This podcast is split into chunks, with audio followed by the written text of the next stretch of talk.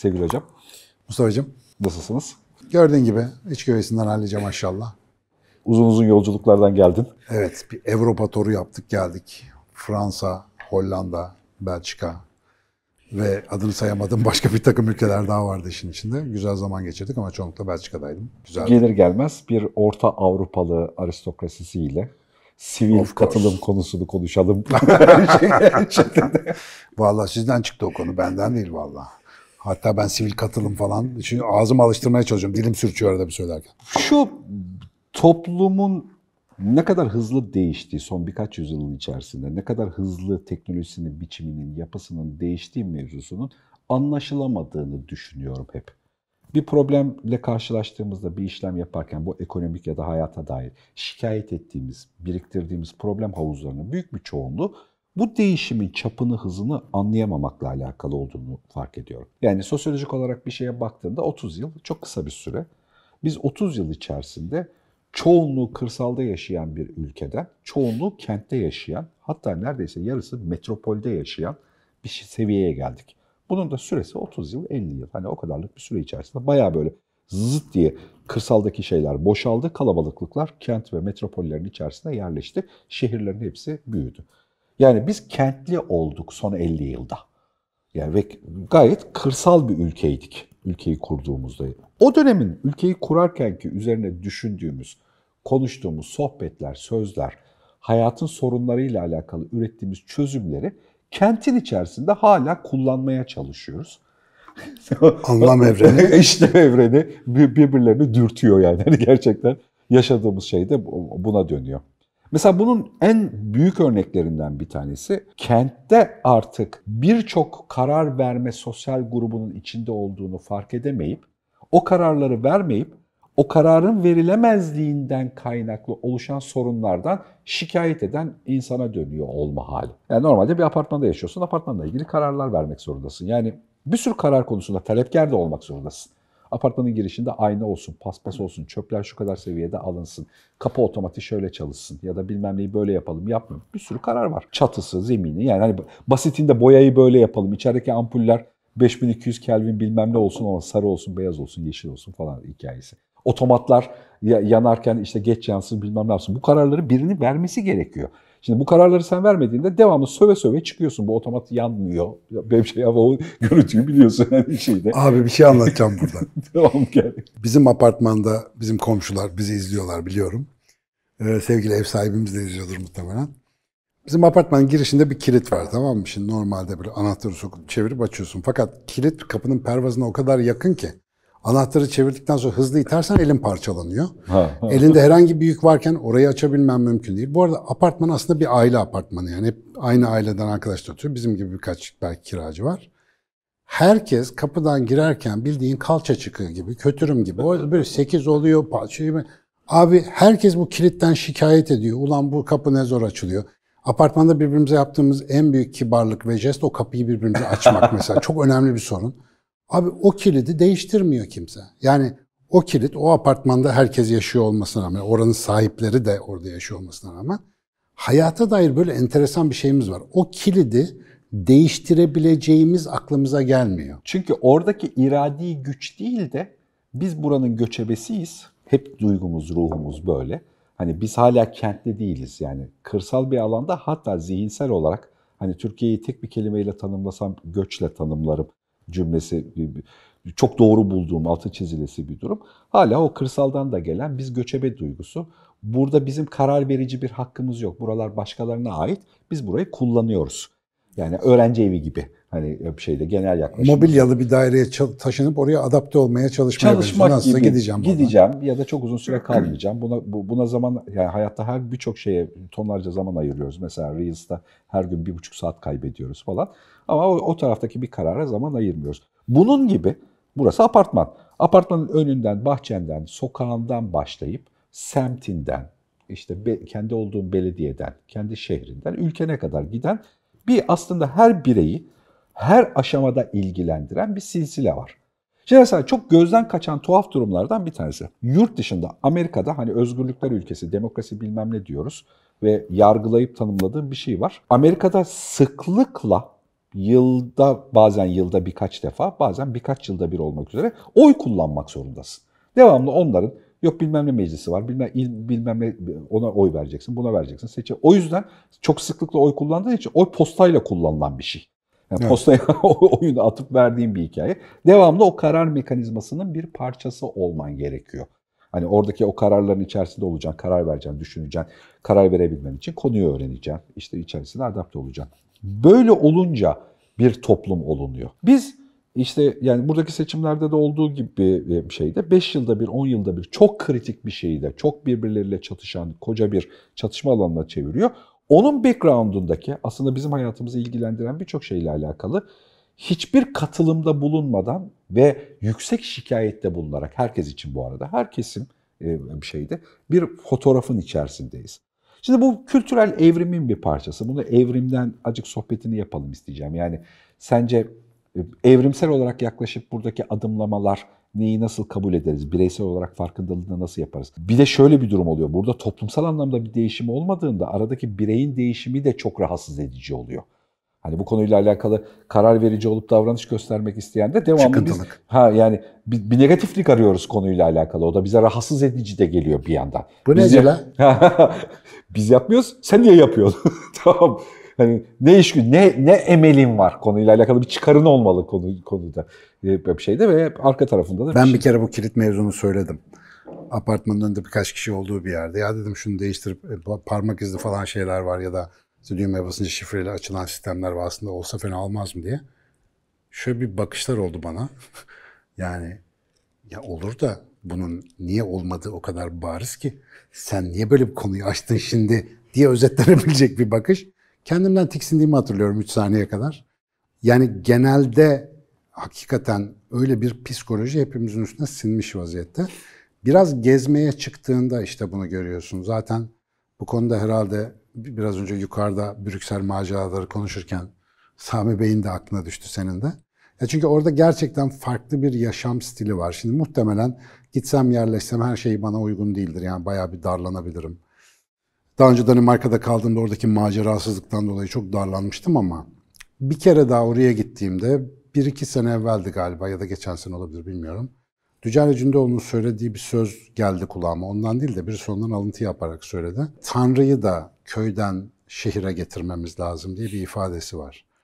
Ya inançlarımız bile aslında bir kırsal ya da göçebe yapı sergilemeye devam ediyor. Ya niye böyle diyor Dücale Cündoğlu? Bir köylünün tanrısı genişletilmiş bir ağ modeli. Hatta batıda İngilizce'de tanrı yerine geçen lord sözcüğü de toprak ağası demek aslında. Oradan geliyor. Yani köylülük dönemindeki Hristiyanlıktan kalan bir tanrı tabiri bu.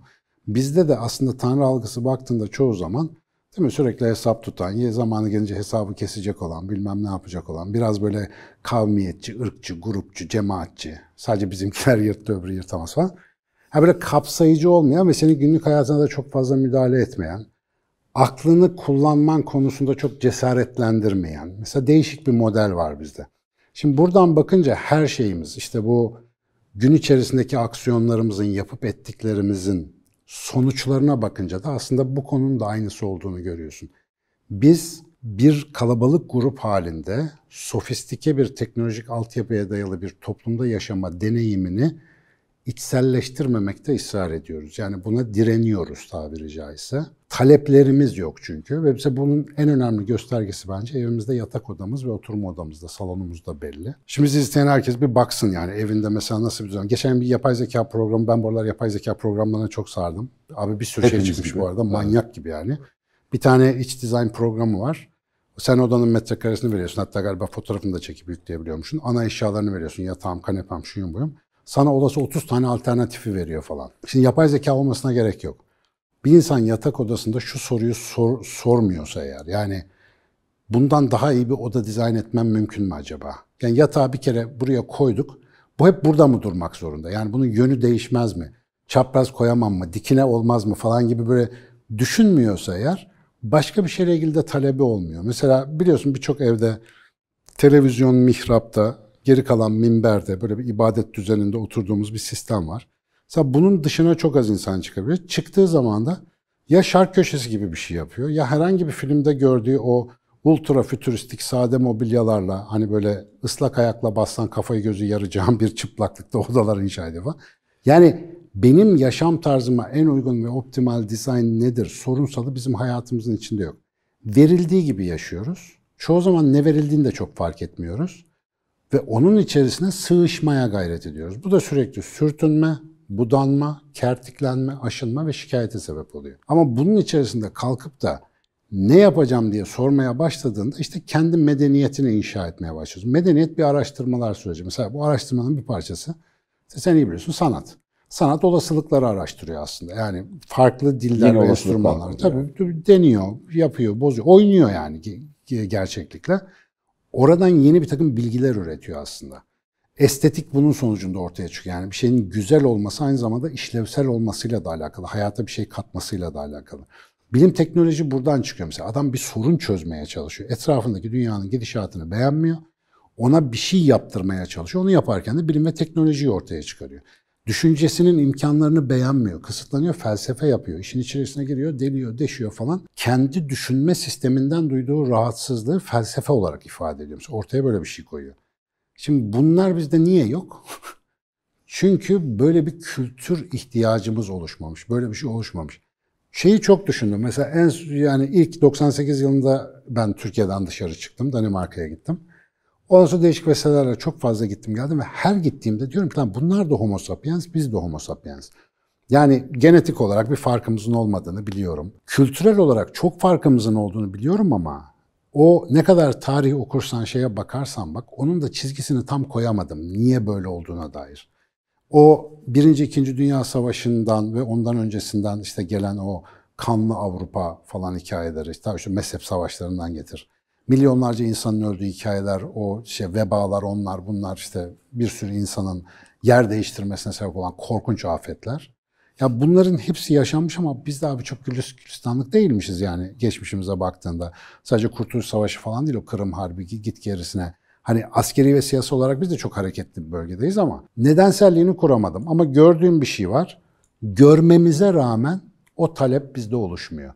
Yani insanlar oraya gidiyorlar. Mesela bizim işte Türkiye'den çalışmaya giden insanlarla orada biz çok buluşuyoruz. Oradaki Türk kökenli, oranın vatandaşı olan insanlar. Aynı yapıyı orada sürdürüyorlar ve bu aynı yapı hem kendileri için büyük bir problem kaynağı çünkü her şeyden şikayet ediyorlar. Hem de o ülkenin kendi vatandaşları, orijinal vatandaşları için de ciddi bir sorun. Çünkü entegre olmuyorlar. Bambaşka bir e, böyle gettosal yapı sergiliyorlar, ayrık duruyorlar. Ve devamlı böyle bir kabul edilmeme gerginliği, böyle bir benden bir şey olmaz, böyle bir ölü toprağa falan. Öyle bir hal içerisinde ve bunu abi şimdiye kadar konuştum hiç kimse reddetmedi. Herkes bunu birebir yaşıyor. Hadi çözelim dediğin zaman yani bir adama şey demiş gibi oluyorsun Türkiye'de. Odaya yatağı niye böyle koydun? Şöyle de koyabilirsin aslında dediğinde. Standart bir Türk ailesi nasıl tepki verir? Töbeler olsun. Ya o hep böyleydi o yatak falan. Biz babamızdan böyle gördük. Yani neticede abi biz böyle bir kültürel yapı içerisindeyiz. Dolayısıyla bizim sanki bu dünyada bir söz hakkımız yokmuş, alelacele gelip geçecekmişiz gibi. Belki dediğin gibi göçebelikten geliyor bilmiyorum. Ama bunu değiştirmek zorundayız. Bu ülke 90 milyon. Bu ülkede herkes akıllı telefon kullanıyor. Bu ülkede hızlı trenlerle hede hede bir yerlere gidip geliyorsun. Bir şehre 15-20 milyon insanı tepiyorsun. Bunların birlikte yaşama zorunluluğu var. Bir bakkalda, markette, bilmem nerede geziyorsun, AVM'ler iyi güzel hoş da. Şehir meydanın yok ve herkes stresten birbirini gırtlaklıyor. Gezebileceğin rahat alanlar gittikçe azalıyor. İnsan barınağı inşa etmekten yaşamayı unuttuk. Yani ner, insan nasıl bir yerde yaşar sorusunu soramıyoruz. Dolayısıyla bizim artık bu seviyeyi geçecek bir şeyler bulmamız lazım. Çünkü burası gittikçe, yani Türkiye'nin şu anda ekonomik krizini falan kastetmiyorum. Ama herkesin atıyorum işte ne o milli gelir mi diyorlar, kişi başına düşen milli geliri 50 bin doların üstüne çıksa bile rahat yaşayabileceğin bir ülke olmaktan çıkıyor burası. Yani ya düşünsene istediğini alabilirsin de çıkıp nefeslenecek, camını açtığında gökyüzü görebilecek bir yaşam alanın yoksa senin yaşamanın ne anlamı var? Orada Strombeck diye bir yerden geçiyoruz mesela. Bir de kaldığımız yer Grimbergen diye bir yerde. Ee, Brüksel'e çok yakın noktalar bunlar. Böyle hep tek katlı, iki katlı evler var ya böyle işte şey çatılı, üçgen çatılı falan. Şimdi öyle yapıların içerisinde abi her yer geniş geniş, rahat rahat. Lan diyorsun ki heriflerde ne büyük toprak var. Alo bu kadarcık bir şeyden Belçika'dan bahsediyorum. Küçücük. Yani nüfus yoğunluğu çok az bir kere. Öncelikle ana savunmamız o. Biz çok kalabalığız. Güzel kardeşim depremde yaptılar hesaplamayı. Türkiye'deki herkesi müstakil eve koysan Konya Ovası kadar yer tutuyormuşuz zaten. Yani O kadar ben- bile değil. Ha, Daha- o, daha- o kadar bile değil. Yani bu bir yaşam tarzı tercihi. Şimdi sen Türkiye'nin bütün sosyoekonomik değerini, kültürel değerini getirip affedersin kıçıcı kadar İstanbul diye bir yerin içerisine tepersen buraya da 15-20 milyon insanı yağarsan zaten bunun dışında bir seçeneğin kalmıyor. Konya Ovası, Kayseri, orası ne bileyim işte Doğu, Güneydoğu, Doğu Karadeniz bomboş duruyor oralar. Oralarda herhangi bir şey yapamıyorsun. Şimdi bu kızılacak bir durum değil, anlaşılması gereken bir durum. Biz bir tuhafız. Ve bu yemin ediyorum Jordan Peterson'dan ilhamla yatak odamızdan başlıyor abi. Banyomuzdan başlıyor. Mesela herkesin evinde vardır bir duş başlığı, bir teneke, bir şey. Ne o? Duşakabin bir şey. Mesela o daha başka bir şey olamaz mı? Mesela küvet. Birçok evde küvet var mesela. Küvet hiç kullanılmayan bir şey çoğu evde. Niye küvet var? Niye sökmüyor? Adam ev, ev sahibi o küvete girmek için bilmem ne geliyor 65 yaşında düşüp bacağını kırıyor mesela. 3 ay hastanede yatıyor. Niye? Küvetten kaydım. Yani mesela onun yerine başka bir şey yapabilmek bizim aklımıza gelmiyor. Televizyonumuzu, eşyamızı, efendim oradaki müzik koleksiyonumuzu, neyimiz varsa evimizde. Onu başka bir türlü yapmak aklımıza. Mesela Salona kütüphane koyamazsın. Ben koyamadım. Koyamazsın. Evindeki salona kütüphane yapamazsın Türkiye'de. Böyle bir evli barklı çoluk çocuk sahibi bir şeysen genel akımda bu arada hemen birileri atlayacak. Benim var. E vardır çünkü senin tuzun kurudur. Bir şekilde eşinle, dostunla, ananla, babanla anlaşmışsındır. Onlarda da bir tuhaflık vardır ama ana akımda salonda böyle yazılı olmayan ayetler vardır mesela. Bazı şeyler öyle olur. Bir tane yemek masası, bazı evlerde misafir odası vardır. Kimse giremez oraya falan. Hala varmış bu arada. Sene 2023 olmuş misafir odası olan ev varmış. Ya bütün bunlar senin kendi yaşamınla ilgili hiçbir söz hakkın olmadığına dair sana empoze edilen bir kültürle alakalı. Bu arada kendimi çok fazla yakalıyorum böyle. Yani bir şey yapar, evde bir şeye takılıyorum mesela yürürken. 20. kez takıldığımda bu niye burada lan diye soruyorum. Yani niye? O güne kadar soramamışım böyle bir durum. Çünkü böyle bir ihtiyaç bana öğretilmemiş. Toplumsal olarak hep beraber e, birlikte hareket edip, birlikte üretip tükettiğimiz bir yapının içinde buranın o birlikte hareketinin kendisinin sadece devlet, belediyeler ya da kurumlar diye bir üst yapıyla birer oy vererek oluşan bir şey değil de biz içinde davranırken, davranırken verdiğimiz kararlarla da oluşan bir şey olduğunu biraz fark etmeye ihtiyaç oluyor. Çünkü şöyle bir sorun var. Sivil toplum diye üzerine bahsettiğimiz sivil toplum kuruluşları, çeşitli kuruluşlarda biz katılımcısı olmadığımız sürece çok marjinalleşiyorlar. Elbette. Şimdi bak deprem üzerine konuşuyoruz ya da işte başka konularla alakalı konuşuyoruz. Arkadaş hani bu konuda sivil toplum kuruluşu yok mu? Danışalım, öğrenelim, bilgisini edinelim seviyesine gittiğimizde onu katılımcısı az olduğu için her sivil toplum kuruluşu çok güzel çalışanları var onları kenarda tutarak söylüyorum. Küçük bir krallık ve marjinal. Yani söylemi, içindeki bakışı, hayata tutunuşu bilmem nesi falan falan oluşturduğu şey marjinal. Mesela bunu iddia ederek söyleyebilirim. %80'ine yakın henüz nasıl gönüllü alacağını bilmiyor. Yani sivil toplum kuruluşusun sen. Aslında hani toplumla sivil iştirak kurmakla alakalı çaban var. Gönüllü gitmek istediğinde seni yani nasıl olsun hani hiç sistematiği yok. Ha böyle hallederiz de oluyor bir şeyde yani. Veya hani, ben bir sıradan vatandaş olarak böyle bir gündemim yok.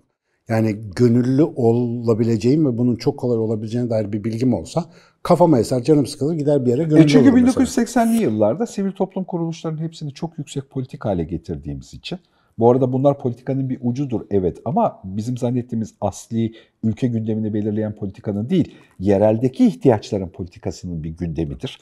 Bu arada 27 Mayıs 1960 Anayasası. Ondan itibaren zaten bir anayasa profesörün çok beni açan bir dersine katılmıştım. Türkiye'ye yapılmış en büyük darbelerden bir tanesi demişti. E, ismini hatırlayamıyorum şu an Ankara'da bir profesör. Kişisel özgür 1927 idi galiba ilk anayasamız. 1927 anayasası kişisel özgürlüklerin kişiden alınıp sivil topluma verilmesi. Kuruluşlara, örgütlere, derneklere vesaire verilmesi. Bu işte sendikaların falan kurulmaya başlaması. Ondan sonra artık Türkiye'de bireysel olarak senin söz hakkın yok. Bir şeyin içindeysen, politik bir grubun içindeysen ancak orada bir söz hakkın oluyor. Ben şimdi müzik çalışmalarıyla uğraşıyorum ya. Abi bu telif hakkı derneklerinin bile böyle şeyleri varmış, kulüpleri varmış. Sakın şuna olma da buna ol falan gibi böyle insanlar uyarıyorlar. Bir de bir grup müzisyen diyor ki kesin buna ol, öbürü diyor ki sakın ona olma buna ol falan. Abi bu bir katılım değil, bu mecburi bir öbekleşme, bir gruplaşma hikayesi. Ve galiba bu konudaki sicilimiz şöyle harika. İki sene önce yine Brüksel'e gittiğimde orada bir avukat arkadaş gezerken bir meydandan geçiyoruz. Orada işte gösteriler yapıldığından falan bahsediyor. Bizim dedi burada 500'den fazla dedi Türk dernek var dedi. Çeşitli şeylerden falan.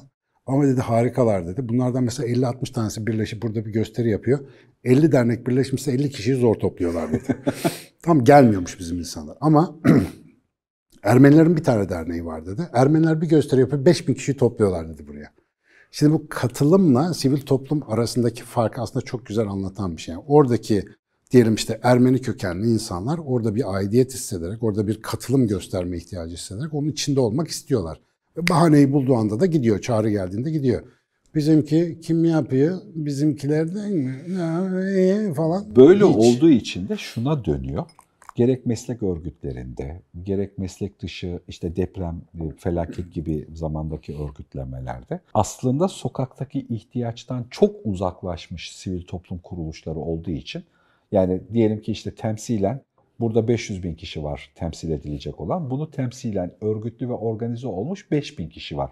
Bu arada oran bir sürü meslek ve şey yapısı için neredeyse doğru. Senin de birlikte çalıştığın bazı gruplardan Ee, biliyorum bu 5 bilgiyi. bin kişi var. Bu 5 bin kişi buradaki 50 bin kişiyi ya da 500 bin kişiyi temsil ettiğini varsayıyor ve konular o kadar uzak ki.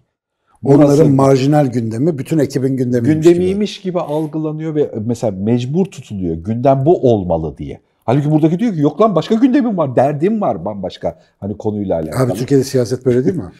Yani şimdi seçim propagandalarında neler konuşuluyor? Senin benim derdim ne? Sokaktaki insanın derdi ne? Bunların derdi ne? Yani o sokaktaki insanın yaygın derdini en iyi yakalayan zaten en çok oyu alıyor sistem bunun üzerine ama yani ülkenin gerçek ihtiyacı ne? Mesela bu konular siyasetin gündemi değil ve siyaset senin katılım göstermediğin ama ait hissettiğin bir şey olduğu için seni sürükleyen bir şeye dönüşüyor. Yani sen o selin, seli oluşturan su molekülleri gibi bir şey oluyorsun.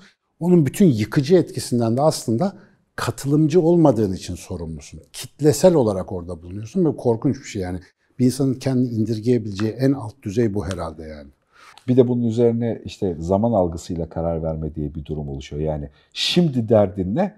Lan bu paraya bu peynir mi olur? Şimdi Tabii. bu. Harbiden bununla alakalı. Ama konu mesela bunu çözelim o zaman. Peyniri sana ucuz veriyorum. Bu çözümü değil ki. E tabii. Bir ucuz ver. Yarın peynir alacağım. Ya- Nasıl ucuz alacağım? Bunu 5 yılını, 50 yılını, 500 yılını planlıyor, stratejisini kuruyor olma başka bir zihin.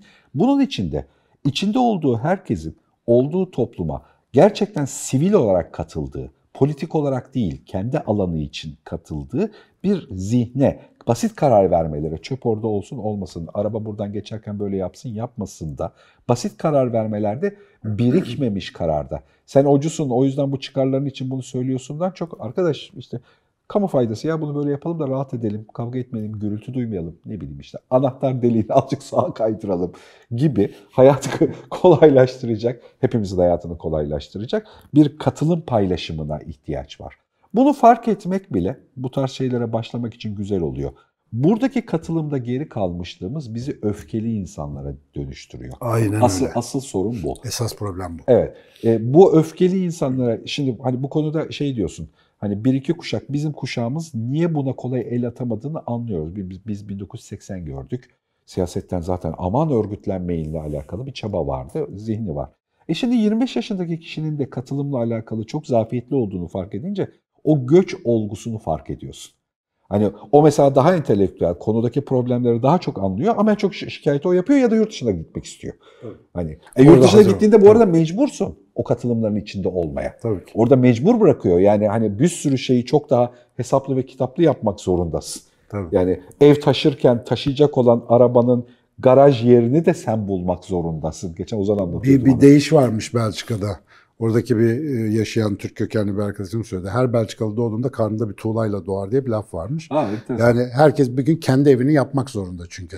Yani kendi evini yapıyorsun abi. Yani onun bütün mimarisi, planı, bahçesi, peyzajı yani bunlara karar vermen gerekiyor ve burada bunlara karar verebilmek için regülasyonları bileceksin. Oradaki adeti, adeti işte geleneği, yönetsel kuralları, teamülleri, estetik algıyı bilmem ne ya bunları içselleştirmeden nasıl ev yapacaksın yani?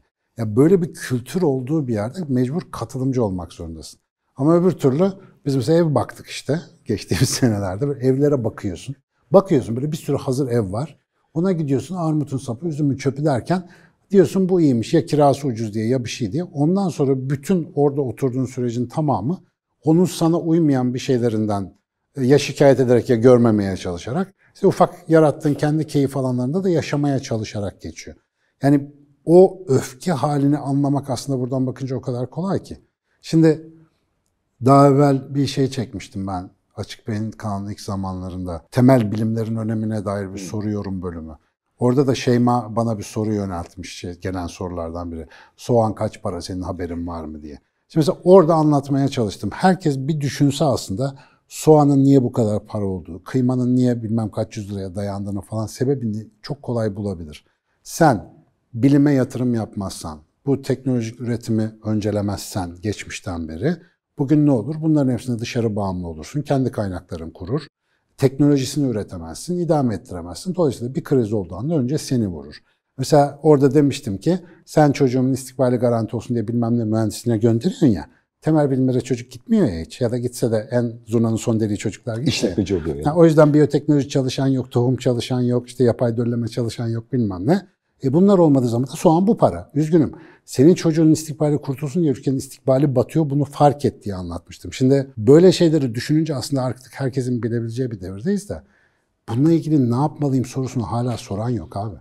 Bunların böyle olduğundan şikayet etmek entelektüellik zannediliyor. Yani ya temel bilimlere yatırım yapmazsak böyle falan. Abi konu o değil ki. Sen mesela bununla ilgili kendi çocuğunu gönderebiliyor musun? Cesaretlendirebiliyor musun bir sanat alanına, bir temel bilim alanına okusun diye? Dişinden tırnağından arttırdığında o çocuğu o konuda sponsorluğunu yapmayı, destekçiliğini yapmayı göze alabiliyor musun mesela? Sivil katılım bu. Önce buradan başlayacaksın. Ve böyle insanların yetiştirilmesinin ileride azıcık bilgimizle şöyle baktığımızda bize getirebileceklerini gördüğümüzde yarın bir gün şikayet edeceğin cehennemi ortadan kaldırmanın en iyi yolu o cennetin taşlarını bugünden döşemek. Tam olarak onun altını çizecektim. Yani burada hayatımızın varoluşuyla alakalı büyük ve kritik kararlar vermek değil aslında hikaye. Kendi hayatınla alakalı basit kararlarda istikrar gösterme, talep Tabii ki. etme, umursama, önemseme, ciddiye alma gibi şeyler. Bak deprem sorunu yaşıyoruz, kalabalıklıkla alakalı sorunlar yaşıyoruz. Yani ülkenin gidişatıyla alakalı hiçbir siyasi çözüm öbeğinin bizsiz bir şey çözebilme ihtimali yok. Bunun aktif olarak işin içerisinde olduğun, siyasetin içinde olmak zorunda bahsetmiyorum. Siyaset çok esnaflaştı, o başka bir hikaye. Kendi yaşam kararlarının içinde olduğu ve verdiği, gerçekten sivil olarak katılımda, yaşamın kendi varoluşuna basit katılımda bulunduğu bir dünya ancak dönüştürebildiğimiz ya da yürütebildiğimiz bir yer oluyor. Ya şuna çok inanıyorum. Gerçekten böyle olduğunu düşünüyorum. Yani özel olarak biyolojik gerekçeleriyle psikolojik rahatsızlıkları olan %3-5 hariç e, çok yüksek sınıf atlama çabası ve kapital baskıdan kaynaklı deforme olan, kültürü deforme olmuş %10-15 hariç Türkiye'nin %80'inin çok eş dost olmak isteyeceğimiz insanlardan oluştuğunu düşünüyorum. Tamam. Yani gerçekten hiç kılçıksız yani yolda sokakta ben bu adamla bu kadınla bu bilmem neyle eş dost arkadaş olurum masada yenilir içilir çay içilir sohbet edilir güvenilirlikte samimiyette olduğunu düşünüyorum. Bunun bu arada Türkiye dünya ortalamasına oranla yüksek bir oranda da olduğunu düşünüyorum. Öyle. Elbette ama o yüzde on yüzde yirmi için geri kalan herkesi yakıyoruz ya biz.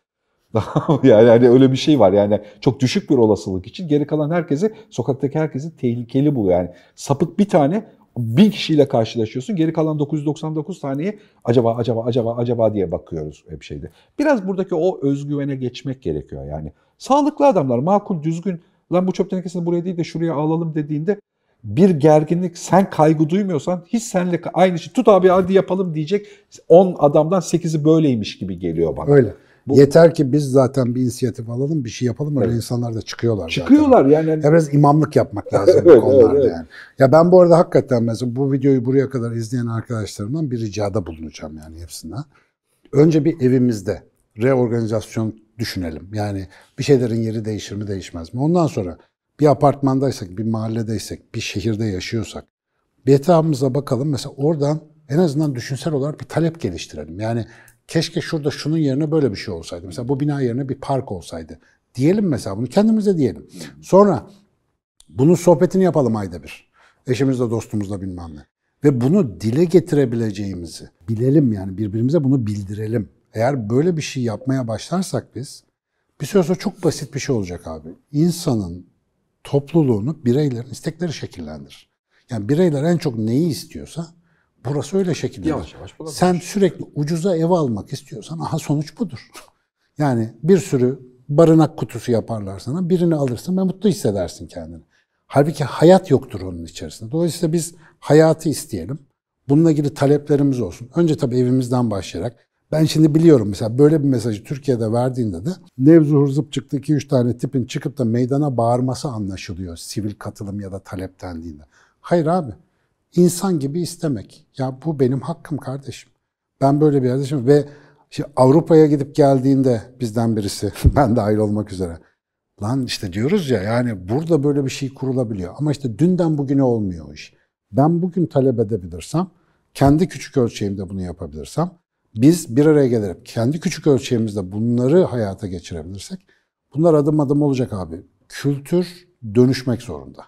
Yani bu ben dediğim için sen dediğin için olmayacak. Bu zaten olmak zorunda ama neye dönüşeceğini belirlemek de tatlı olabilir. Yani burada bir gücümüz olduğunu bence unutmayalım. E, bu konuyla alakalı gerçekten gazımız varmış ama aslında bu gaz da boşuna oluşmadı. E, tabii değil abi. Bizim biliyorsun bir SSS böyle söyleyince değişik oluyor ama bir sorun saptama sistemimiz var. Büyükşehir çalışıyor bizim Açık Beyin'deki arkadaşlar. Bizim Açık Beyin ailesine anketler yapıyoruz. Onlardan veriler topluyoruz falan. Gelen Ve bir cevaplardan istişare kurulumuz var. Evet. Sohbet ediyoruz ve istişare kurulunda oluşan problemlerle beraber bazı konuları seçiyoruz. Bu o seçkilerden bir tanesiydi bu arada. Evet, daha devamı Sivil da gelecek inşallah. Biz de e, hem sohbet yaparak kendi aramızda hem bizim halkamızdaki insanlara akıl danışarak aklımızı büyütmeye çalışıyoruz. Bak bu bir sivil katılım. evet. yani durup dururken sonucuyla ilgili ticari ya da statüsel hiçbir karlılığı olmadan emek sarf edip daha iyisi olsun diye çaba sarf ettiğimiz bir süreç. Evet doğru söylüyorsun. Gene olsun gene yaparız. bir sivil katılım. Teşekkür ederim hocam. ben teşekkür ederim.